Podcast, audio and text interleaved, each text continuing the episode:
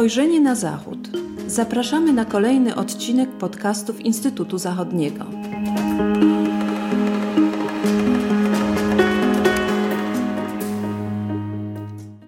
Dzień dobry Państwu, z tej strony Karol Janoś. Witam Państwa w kolejnym odcinku podcastów Instytutu Zachodniego.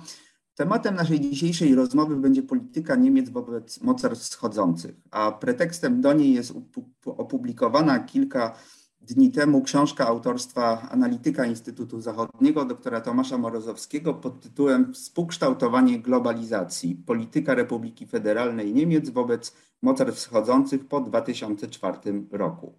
Książka ta została opracowana w oparciu o pracę doktorską Tomasza Morozowskiego, która, co trzeba podkreślić, została nagrodzona w konkursie Polskiego Towarzystwa Studiów Międzynarodowych w kategorii Najlepsza praca doktorska z zakresu nauki o stosunkach międzynarodowych, obroniona w 2021 roku.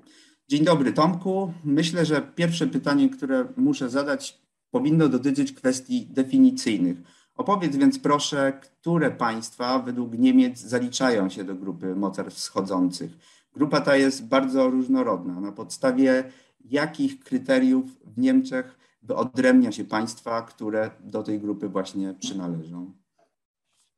Dzień dobry, dziękuję bardzo i dziękuję też za to pytanie, bo rzeczywiście no musimy wyjść od samej kategorii mocarstw wschodzących, od tego terminu tu oczywiście można by cofać się daleko w czasie, aż do właściwie lat 80., kiedy w tym e, anglosaskim dyskursie, w anglosaskich debatach pojawiały się e, rozważania dotyczące emerging markets, czyli wschodzących e, rynków, rozwijających się gospodarek, które znajdowały się oczywiście głównie w Azji, ale też w, państw, w Ameryce Południowej, czy w mniejszym stopniu w, w Afryce.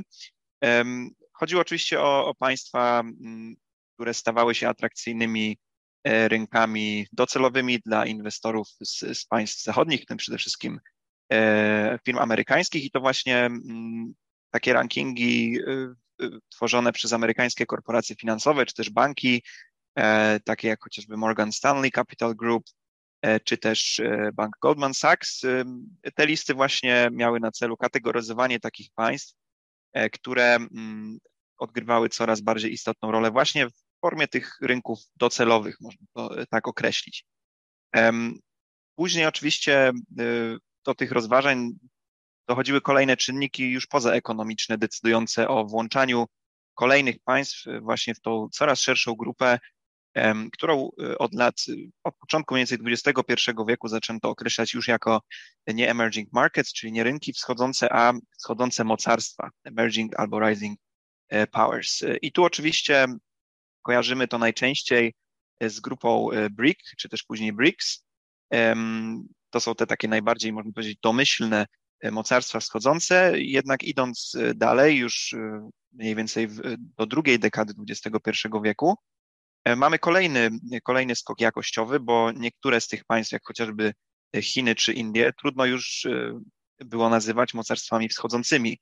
E, raczej były to już mocarstwa, można powiedzieć, ugruntowane, czy też no, państwa mm, odgrywające taką kluczową rolę w stosunkach międzynarodowych.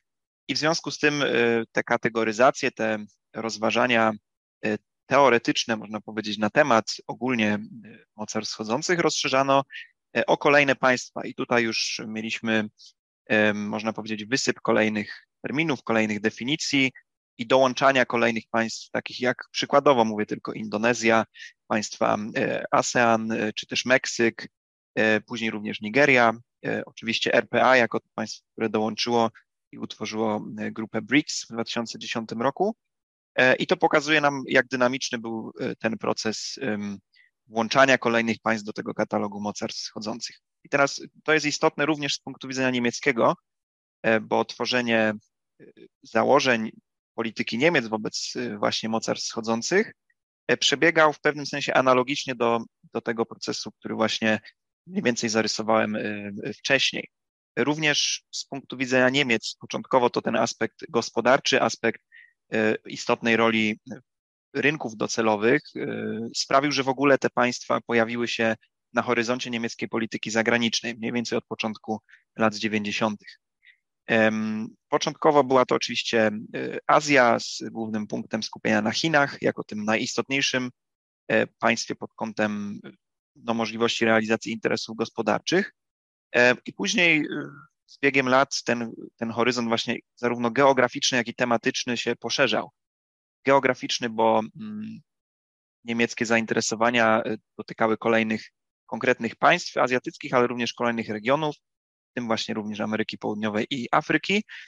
I również y, ten aspekt y, poszerzania tematycznego o kolejne zagadnienia współpracy, już wychodząc poza tylko kwestie gospodarcze. I tutaj pierwszym takim dodatkowym instrumentem była polityka rozwojowa, czy też pomoc rozwojowa. To był taki bardzo ważny element niemieckiej polityki wobec mocarstw wschodzących, który jednak też ograniczał jedno, nadal te relacje do takiego modelu, można powiedzieć, um, można powiedzieć, dawcy tej pomocy, tak? Taką funkcję odgrywały Niemcy i odbiorcy w postaci tych rynków, um, tych państw y, mocarstw wschodzących. I później um, to już ten ostatni etap, który właśnie głównie stanowi punkt moich zainteresowań w książce, to etap po 2004 roku, kiedy można zidentyfikować w Niemczech takie dążenie do stworzenia ogólnej, bardziej kompleksowej strategii y, współdziałania y, Niemiec z tymi nowymi globalnymi partnerami w procesach globalizacji. Mm, no właśnie, tak jak y, wskazujesz w książce, takim punktem no, kulminacyjnym, od którego też rozpoczynasz analizę polityki Niemiec wobec mocarstw wschodzących, był rok 2004. E, wtedy doszło do, do, powiedzmy takiej intensyfikacji debat w Niemczech na temat polityki globalnej. Opowiedz nam proszę, jak, e, jak te dyskusje toczyły się też w kolejnych latach, jakie tutaj pojawiały się mm, najważniejsze koncepcje. Mm, I myślę, że ważne jest to, aby mm, też zwrócić uwagę E, jacy tutaj aktorzy szczególnie byli e, włączeni w te, w te prace, w ten proces wypracowania podejścia, ale też jakby samej, samej strategii polityki Niemiec wobec mocarstw wschodzących. Tak, rzeczywiście, no właśnie ten 2004 rok to jest taki moment, kiedy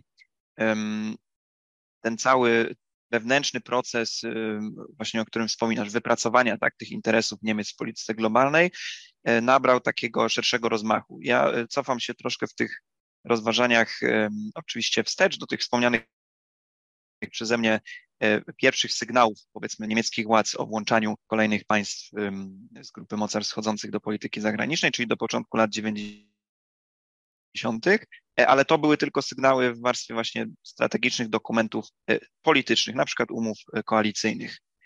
Jeżeli jednak chodzi o właśnie taki bardziej podłoże koncepcyjne, szersze rozważania, mające nakreślić jakieś ramy, ramy czy też konkretne rozwiązania dla niemieckiej polityki właśnie w wymiarze globalnym, to jest rok 2004 i publikacja pierwszej takiej bardziej generalnej koncepcji E, którą nazwali, nazywano e, koncepcją krajów kotwic. E, widzimy więc pierwszy taki moment próby nadania tym państwom odbiorcom tak, tej polityki jakiejś, jakiejś cechy wspólnej, jakiegoś wspólnego mianownika. Kraje kotwice, ten termin oznaczał, że niektórych z tych państw dostrzegano potencjał odgrywania właśnie takiej kotwicy stabilizacyjnej w ich regionach.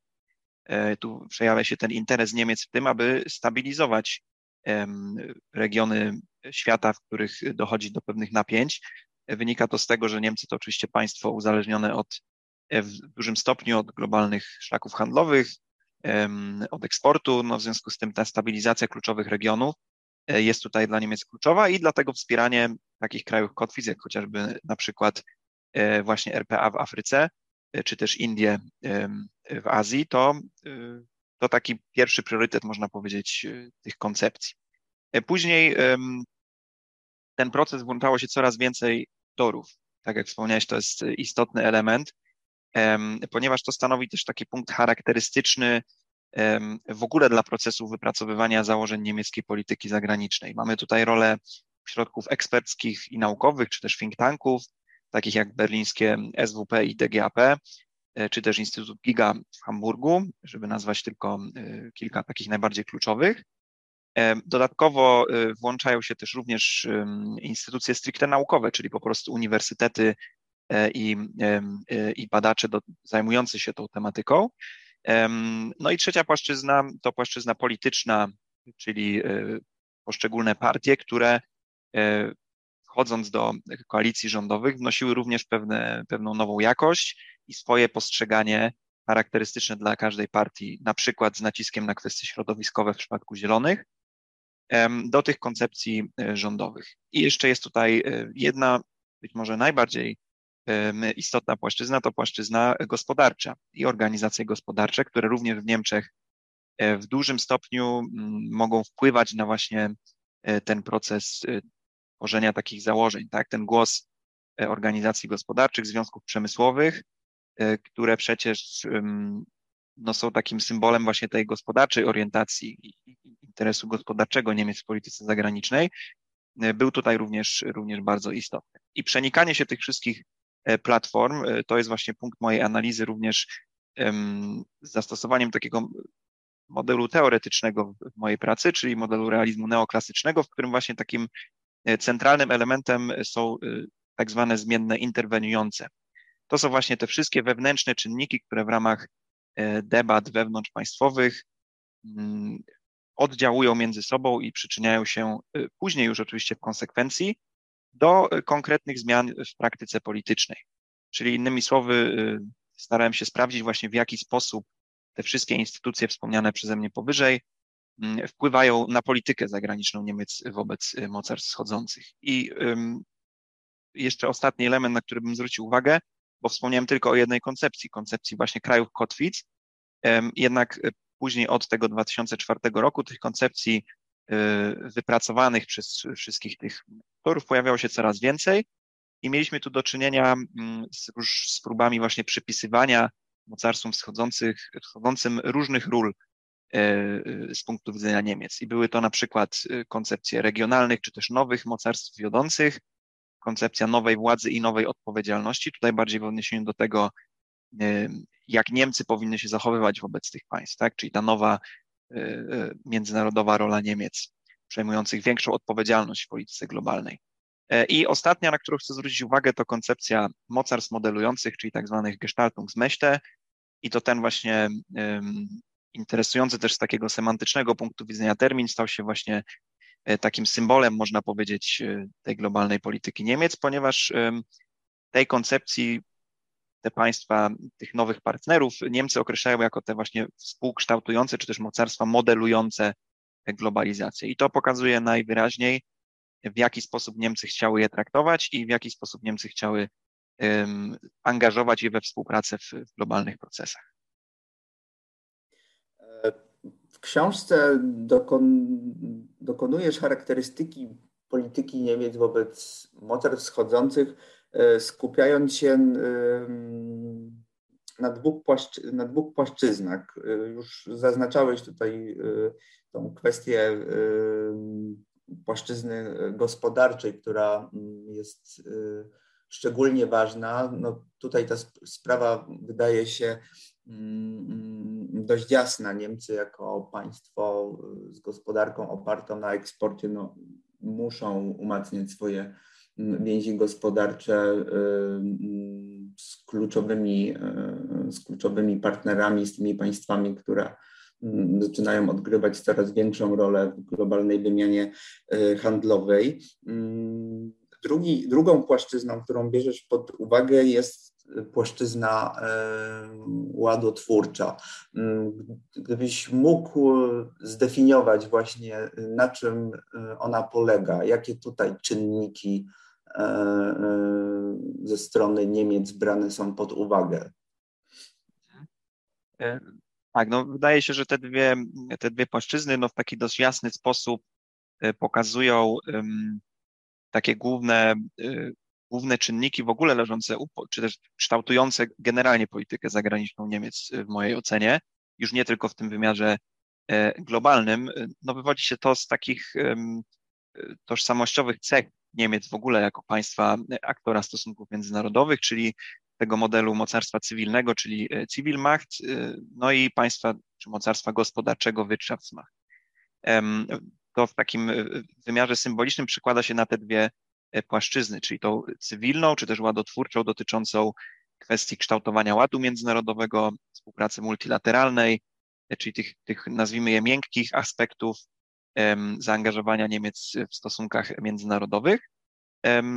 No i drugi nurt gospodarczy, no tutaj ten interes realizacji, właśnie interes, y, realizacji interesów gospodarczych Niemiec to jest y, właściwie taki czynnik inicjujący w ogóle y, działania Niemiec wobec mocarstw wschodzących, co widzieliśmy w tym pisanym na początku procesie, e, w którym te państwa w pierwszej kolejności jawiły się jako interesujące ze względu na rolę tych, tych, ciekawych rynków docelowych. Ale to jakby nie zatrzymało się w tej pierwszej fazie, tylko y, również do dzisiaj stanowi taki główny czynnik napędzający tą politykę. I teraz działania na tych dwóch właśnie płaszczyznach, ładotwórczej i gospodarczej, stanowią reakcję Niemiec na y, procesy przemian w ich środowisku międzynarodowym. I tu znów jeszcze raz odnosząc się do tego realistycznego postrzegania stosunków międzynarodowych e, i tego realizmu neoklasycznego dobranego przeze mnie w pracy do, do analizy tych procesów, widzimy, że no właśnie te zmiany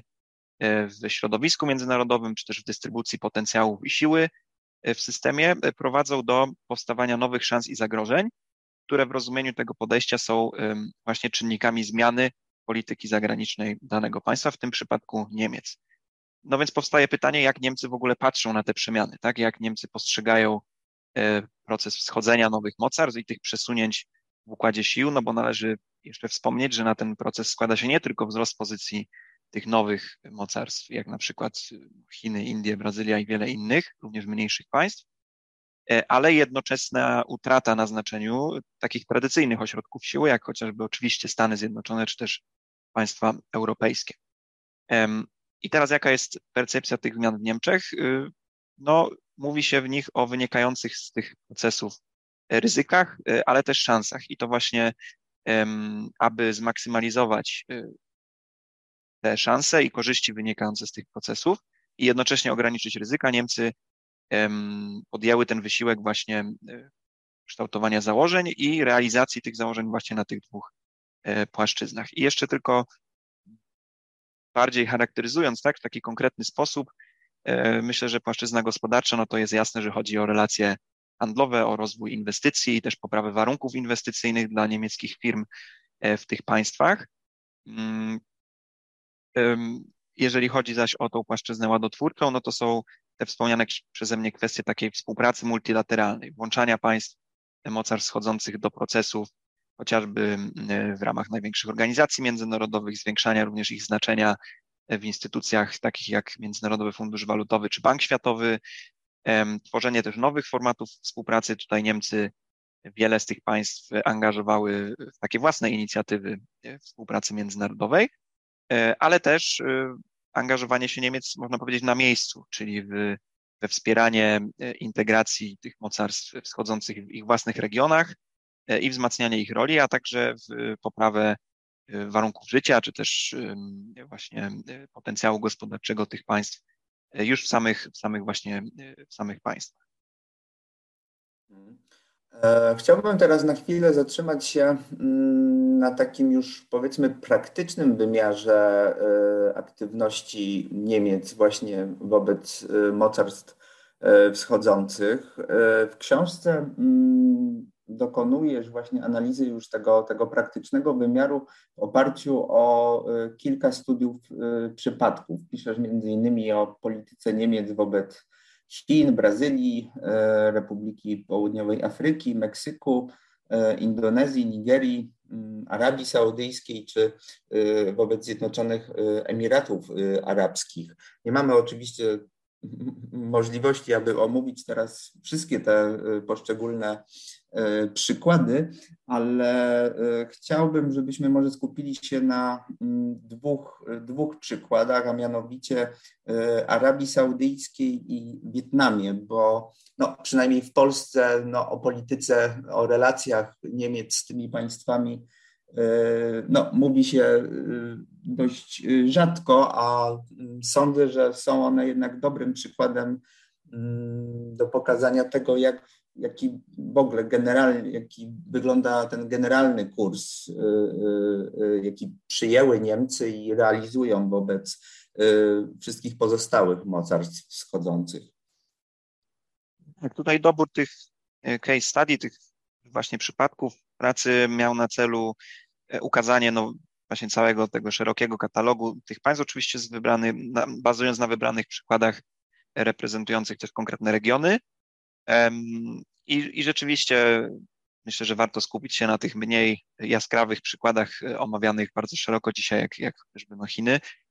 E, I właśnie takim przykładem jest, jest chociażby e, Wietnam, ale może najpierw właśnie Arabia, Arabia Saudyjska, która obok Zjednoczonych Emiratów Arabskich jest najważniejszym partnerem dla Niemiec na, na Bliskim Wschodzie, co nie oznacza, że, że partnerem łatwym, czy też takim, z którym współpraca jest bardzo intensywna i układa się bezproblemowo. Um, oczywiście powstaje pytanie, dlaczego w ogóle Arabia Saudyjska znajduje się w gronie tych, nazwijmy je mocarstw modelujących dla Niemiec, czy tych nowych partnerów.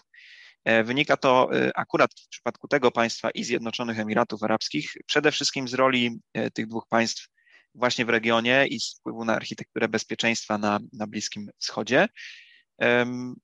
Tutaj jest też istotny czynnik dotyczący konsekwencji dla Niemiec z destabilizacji regionu, chociażby w postaci migracji do Europy w przypadku eskalacji konfliktów. Jeżeli chodzi o, o tą rolę pełnioną przez te państwa, to one by mogły wpisywać się w założenia właśnie na przykład tej koncepcji krajów kotwic, czyli tych, tych punktów stabilizacyjnych, które w założeniu z punktu widzenia Niemiec miałyby przyczyniać się do łagodzenia konfliktów w regionie, co oczywiście udaje się z różnym e, skutkiem, bo nie zawsze te państwa i e, konkretnie Arabia Saudyjska podąża w swojej polityce regionalnej w takim samym kierunku, w jakim życzyłyby sobie, aby to działo się e, Niemcy. Mówię tu o, zaangażowaniu chociażby w, konflikty w, Egipcie i wspieranie zamachu stanu generała Al-Sisiego, e, czy też wojna przeciwko rebelii e, Huti w Jemenie, blokada Kataru. Mają też te państwa wpływ na, na sytuację w wielu innych państwach bliższego i dalszego sąsiedztwa, jak chociażby so, Somalia, Sudan czy, czy Libia. Także jest tu wiele przykładów takich konfliktów, w których Arabia Saudyjska pewną większą lub mniejszą rolę odgrywa, e, które z punktu widzenia Niemiec dobrze byłoby w pewien sposób no, starać się kontrolować, czy też wywierać wpływ. Nie dzieje się to jednak tylko w takim wymiarze konkretnych konfliktów. Niemcy włączają się też chociażby w proces budowy, czy też próby budowy pokoju w regionie, również poprzez inicjatywy multilateralne, jak chociażby Rada Współpracy e, Zatoki e, Perskiej. To tak jeżeli chodzi o rolę tych państw dla polityki regionalnej. Jest jednak również rola oczywiście gospodarcza, którą też należy brać pod uwagę, jednak akurat ona w przypadku Arabii Saudyjskiej to znaczenie jako partnera gospodarczego dla Niemiec jest raczej niskie.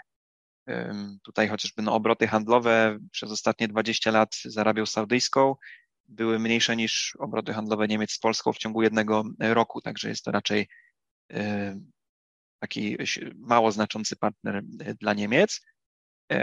Nie jest też tam intensywna obecność niemiecka, jeżeli chodzi o firmy, to jest około 800 firm e, i tylko jedno biuro takiej organizacji e, izb przemysłowo-handlowych niemieckich, która właśnie w innych państwach, oczywiście o wiele większych, jak, jak Chiny, Indie czy Brazylia, jest obecna w znacznie większym wymiarze.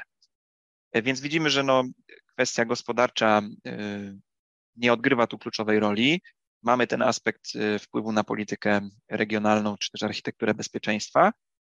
Przejdźmy więc do tej płaszczyzny ładotwórczej. No i tutaj trudno jest uznać Arabię Saudyjską jako, jako wartościowego, czy też właśnie przynoszącego jakiś duży potencjał współpracy partnera dla Niemiec. Y, pomimo pewnych deklaracji, wspólnego stanowiska wobec kwestii globalnych, tak, wobec y, chociażby ograniczania zbrojeń, czy też innych kwestii globalnych, no tutaj trudno wskazać jakieś konkretne efekty tych, tych założeń w przypadku Arabii Saudyjskiej.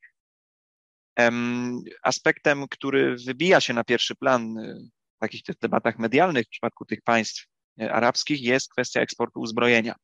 I to jest taki, taka problematyczna kwestia, ponieważ no to jest właśnie, tak jak wspomniałem, temat medialny, ponieważ no, eksport uzbrojenia z Niemiec do tych państw wzbudza oczywiście krytykę, naciski ze strony opozycji i, i mediów w celu ograniczenia tego eksportu, ponieważ często pojawiało się podejrzenie, że broń ta może być wykorzystywana do tłumienia chociażby niepokojów społecznych wewnątrz tych państw, czy też właśnie do, do eskalacji konfliktów regionalnych.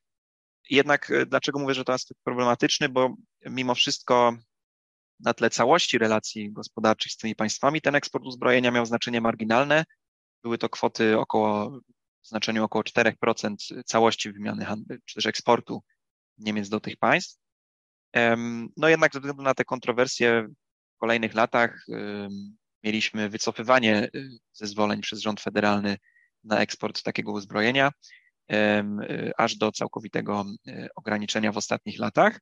E, jednak wcześniej, w ciągu no, takiej szerszej perspektywie czasowej ostatnich 20 lat, to właśnie Arabia Saudyjska i IZEA były w czołowej dziesiątce odbiorców niemieckiego uzbrojenia. E, podsumowując, więc można by wskazać pewne elementy angażowania się Niemiec we współpracę z tymi państwami.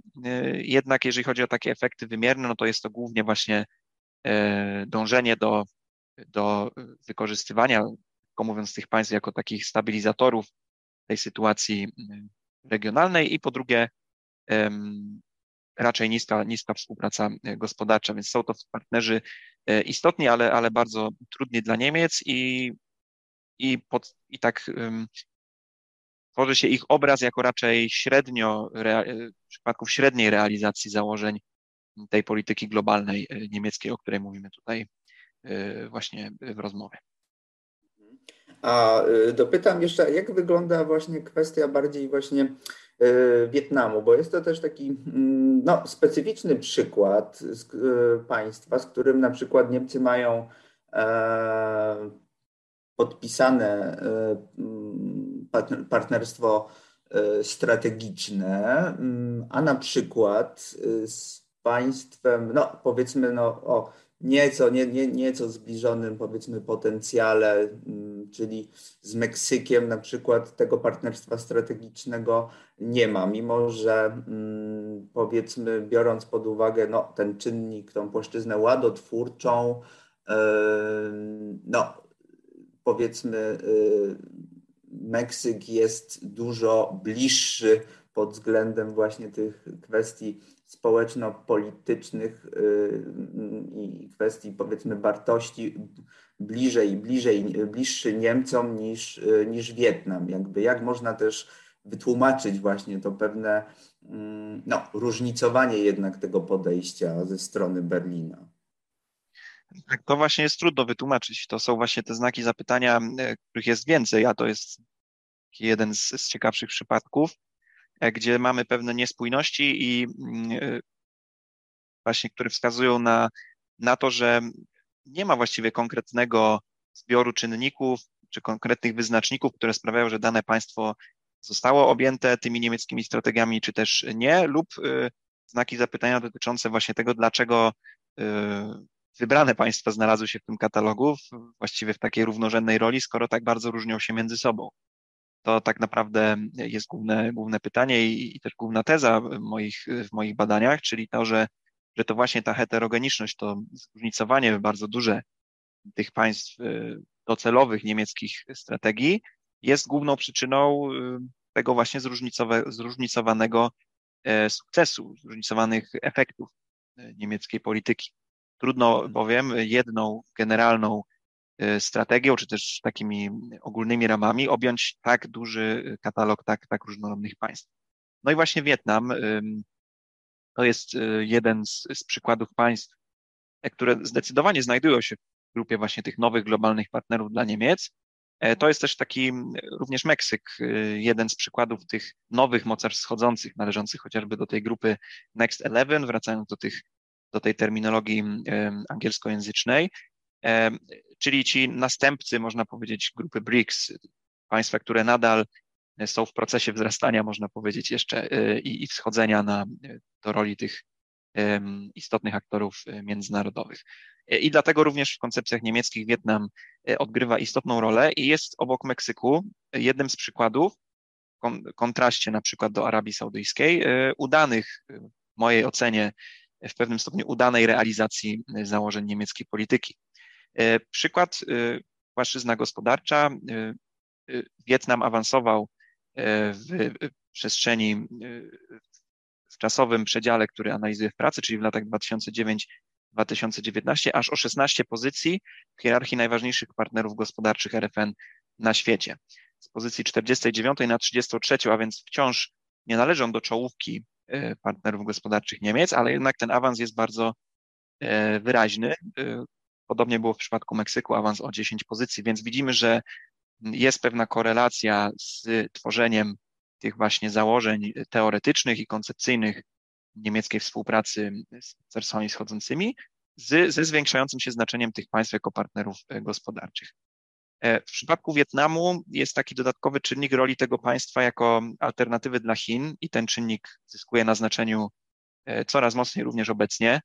Mm, często to właśnie Wietnam był elementem takiej strategii określanej w Niemczech jako Chiny plus jeden, czyli właśnie Oczywiście Chiny jako ten kluczowy rynek y, i partner gospodarczy w Azji, ale jednak y, ze względu na komplikacje relacji z tym państwem i, liczne problemy, mm, Niemcy poszukują właśnie tych alternatyw i Wietnam okazuje się tutaj jedną z bardziej atrakcyjnych ze względu na liczne czynniki, chociażby uwarunkowania wietnamskiego rynku, wciąż niskie koszty pracy, stosunkowo liberalne też środowisko prawne i administracyjne dla inwestycji, te przeszkody, blokady w wejściu na rynek są trochę niższe niż w przypadku Chin. No i wciąż rosnący potencjał, potencjał oczywiście tego rynku jako rynku zarówno konsumenckiego, jak i produkcyjnego. Więc na płaszczyźnie gospodarczej jak najbardziej można powiedzieć, e, mamy tutaj dużo pozytywów, ale e, jest znów właśnie ten wspomniany przez Ciebie znak zapytania dotyczący płaszczyzny ładotwórczej. Tutaj jednak ten model ustrojowy Wietnamu e, Y, komunistyczny ustrój państwa, no też problemy z wartościami demokratycznymi czy też prawami człowieka z perspektywy państw europejskich sprawiają, że Wietnam, no i, i Niemiec, sprawiają, że Wietnam to nie jest, y, można powiedzieć, ten, jak to w Niemczech określa się ten Mitstreiter, czyli ten właśnie taki sojusznik, y, państwo zbliżone światopoglądowo, z którym e, łatwo tutaj Niemcom znajdywać wspólne inicjatywy. Mm, e, dlatego również w przypadku tego państwa Niemcy E, tworzą pewne formaty, które mają złagodzić te, te napięcia. Są to formaty dialogu w sprawie praw człowieka i w sprawie praworządności. Tutaj niemieckie odpowiednie ministerstwa spotykają się z, z, odpowiednikami wietnamskimi w regularnych odstępach czasu i starają się omawiać te problemy, co oczywiście nie, nie przynosi jakiejś zdecydowanej poprawy. To jest właściwie kalka sytuacji, sytuacji w relacji z Chinami, e, ale zawsze władze niemieckie mogą wskazać, że podejmują pewne działania na rzecz poprawy tych aspektów światopoglądowych i dzięki temu ta współpraca gospodarcza może dalej rozwijać się e, dynamicznie. Wskazałeś właśnie na Wietnam jako e, no, ten właśnie no, udany, zwłaszcza mm, w tym wymiarze gospodarczym, no, przykład, przykład powiedzmy Mm, gdzie rzeczywiście ta y, polityka, polityka Niemiec y, no, przynosi, przynosi, y, przynosi im wymierne rezultaty w postaci zwiększenia wymiany handlowej. Chciałbym się dłużej teraz zatrzymać właśnie przy takiej generalnej ocenie skuteczności tego podejścia Niemiec wobec mocarstw wschodzących. Czy mógłbyś wskazać właśnie inne przykłady mm, no, państw, gdzie właśnie możemy mówić o no, dużej jakby efektywności, jakby już takich no, suk sukcesach właśnie e, tego niemieckiego podejścia. E, może już nie, nie, nie, nie i w wymiarze gospodarczym, i tym ładotwórczym. Gdybyś mógł wskazać właśnie inne przykłady, które w Twojej ocenie no, świadczą, że, że można mówić w tym przypadku, że, że tak, że tutaj Niemcy, Niemcy odniosły, odniosły sukces. Oczywiście no, ocena całościowa tych, tych strategii, które jak powiedzieliśmy sobie, budowane są od no, właściwie 30 lat, czy też 20 na tym poziomie już bardziej kompleksowym, można powiedzieć, no jest trudna, jest oczywiście dużym wyzwaniem. I, I ta ogólna ocena efektywności jest, jak wspomniałem, zróżnicowana. Są elementy, czy są przykłady państw, gdzie ona jest, gdzie te korzyści są wysokie w przypadku płaszczyzny gospodarczej, gdzie mamy wymierne efekty właśnie na tej drugiej płaszczyźnie ładotwórczej. E, są też przykłady takich no, raczej e, przeciwnych wyników, e, chociażby właśnie w przypadku tych opisanych wcześniej państw arabskich. No więc oczywiście odpowiedź jest taka, że ocena jest zróżnicowana, ale koncentrując się na jakichś konkretach, na, na konkretnych przykładach, wymieniłbym tu jeszcze mm, Brazylię i Indię. To są takie dwa państwa, które w wyniku mm, tych analiz jawią się jako tacy prawie że modelowi partnerzy w tej globalnej polityce Niemiec, spełniający najwięcej oczekiwań z punktu widzenia Berlina na obu płaszczyznach. I Indie i Brazylia to są istotni partnerzy e, gospodarczy dla Niemiec, gdzie ta wymiana handlowa, ten, e, ich rola jako rynków docelowych dla inwestycji jest e, wysoka. Oczywiście zmieniała się nieco w czasie. Tutaj znaczenie Brazylii akurat w ostatnich latach spadało, Indii pozostawało wciąż wysokie. E, jednak generalna ocena jest tutaj, jest tutaj pozytywna. E, chociaż jeszcze tylko taki, taka uwaga dotycząca tego, że nie jest do końca możliwe wykazanie takiej oczywistej, oczywistego związku pomiędzy tą warstwą właśnie wykształcania tych koncepcji, a tymi wymiernymi efektami w postaci chociażby zwiększania wymiany handlowej jednak istnieje pewna korelacja w czasie, więc, y, więc można wskazać na to, że są to właśnie pozytywne przykłady spełniania tych założeń strategicznych. I teraz y, właśnie Brazylia i Indie to państwa, z którymi w największym stopniu Niemcy mogą wykazać wspólnotę interesów i stanowisk właśnie na, na, tej, y, na tym poziomie współpracy międzynarodowej, wzmacniania ładu międzynarodowego, współpracy w organizacjach międzynarodowych, na forum ONZ czy też G20, to są te państwa, które mają też odpowiedni, y, potocznie mówiąc, ciężar gatunkowy, tak? To są, y, to są państwa, które mają wpływ na globalne procesy, a na pewno na procesy regionalne.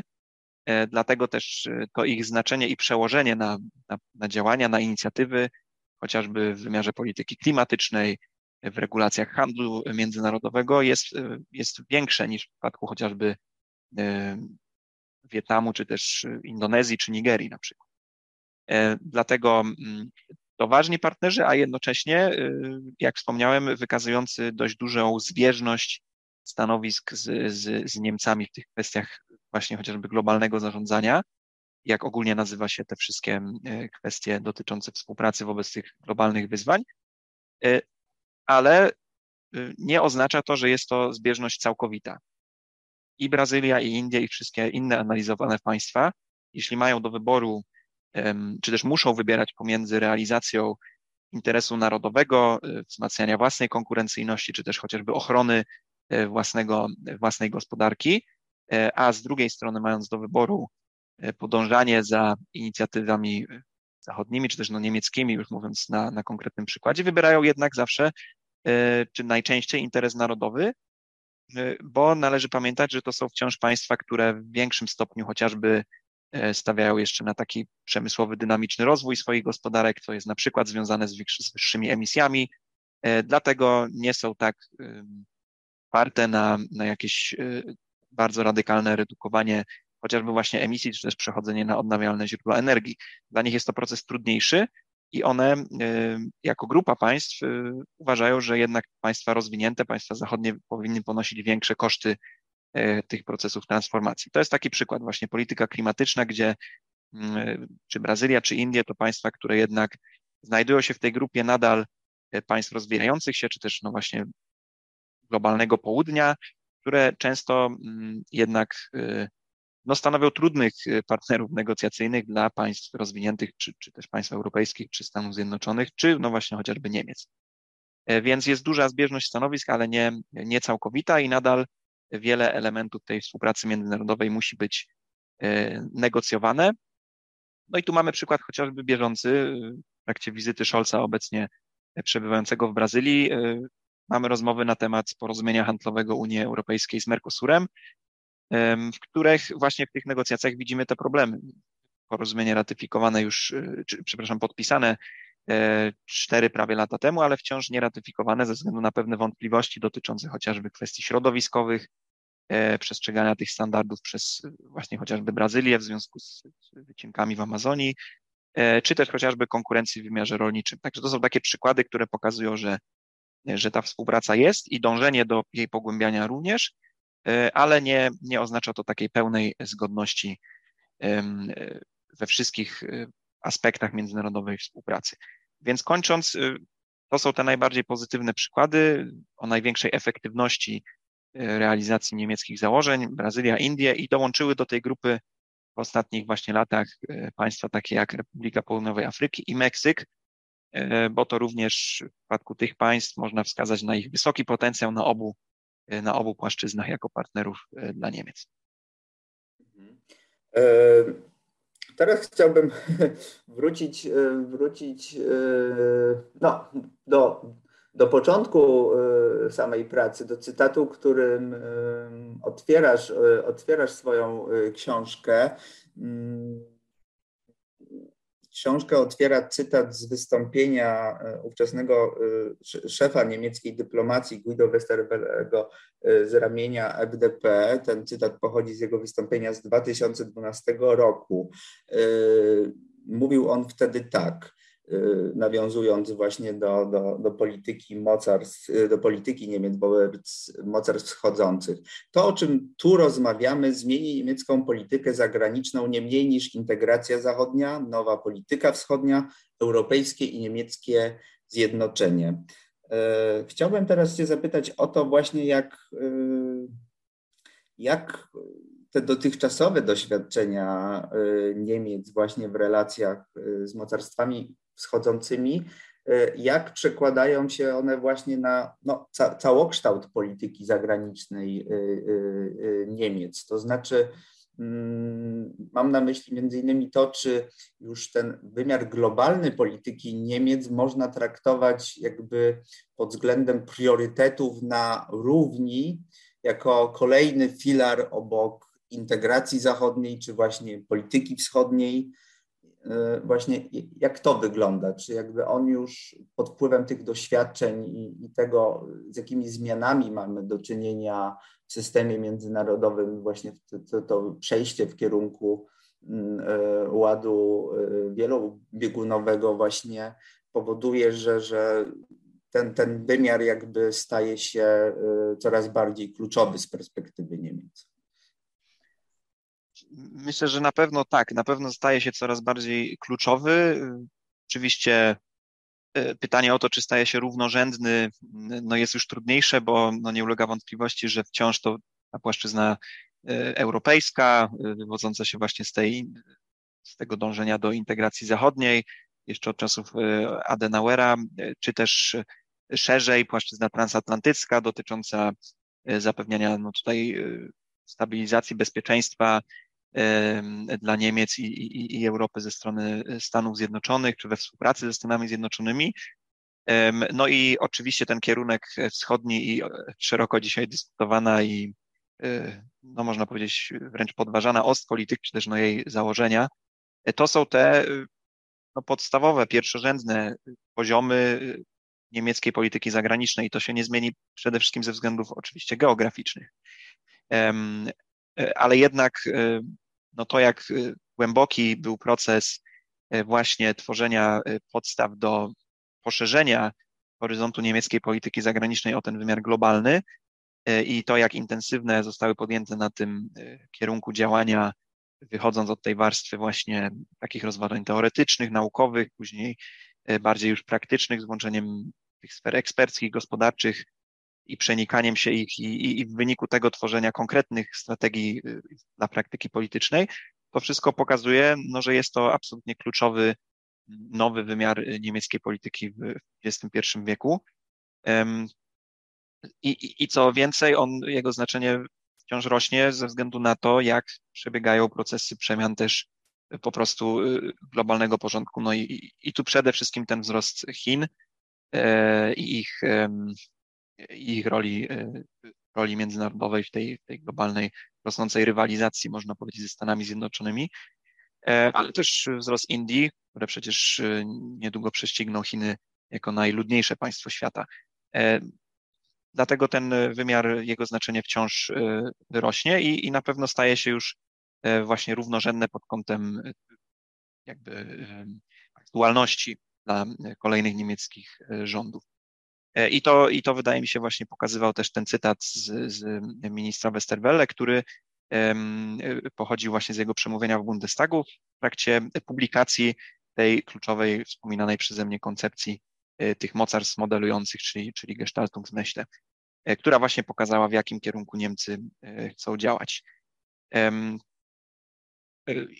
I może jeszcze odpowiadając na to pytanie, no, trzeba też wspomnieć o E, obecnej sytuacji i oczywiście tego wstrząsu, jaki wywołała generalnie dla całego, całej sytuacji międzynarodowej wojna, wojna w Ukrainie.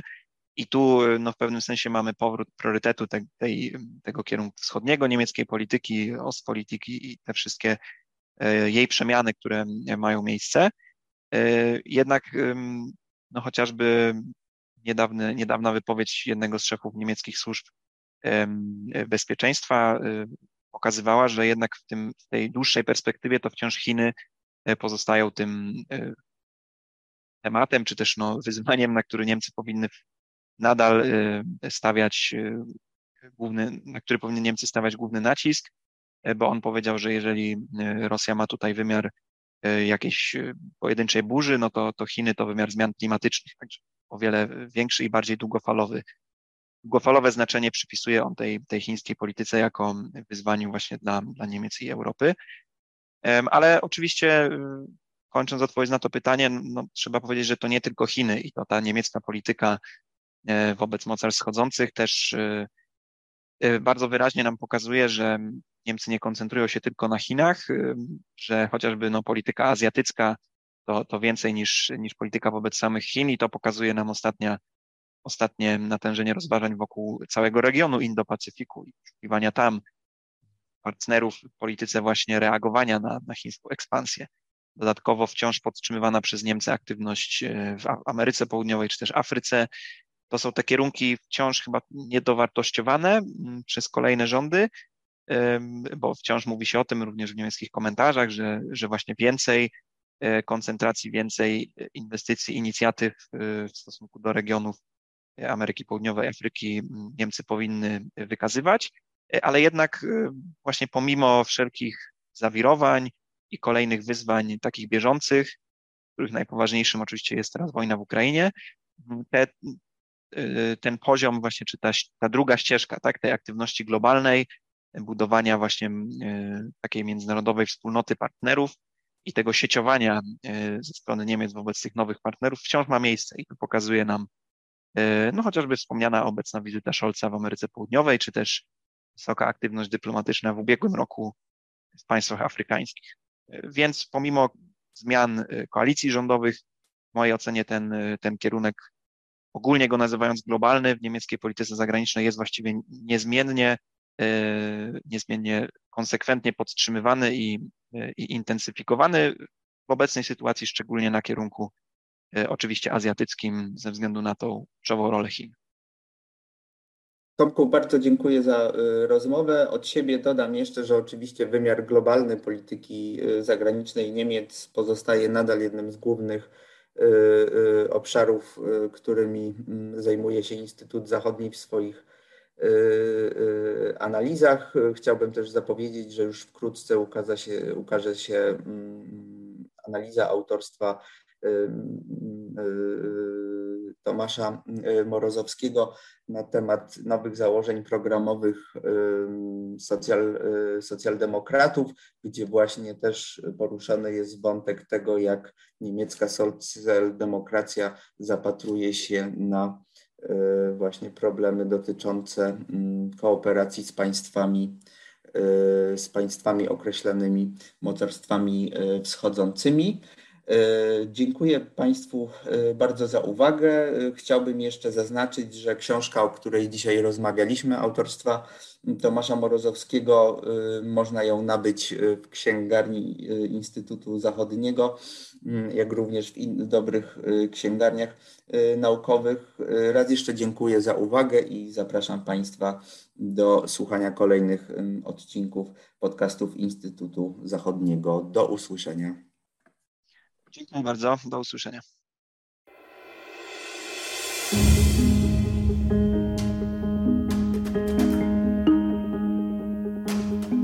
Spojrzenie na Zachód. Podcasty Instytutu Zachodniego. Podcasty Instytutu Zachodniego dostępne są na platformach Spotify, SoundCloud i Apple Podcasts oraz na portalu YouTube. Zapraszamy do subskrypcji. Dzięki niej będą Państwo na bieżąco z wszystkimi naszymi nagraniami. Do usłyszenia.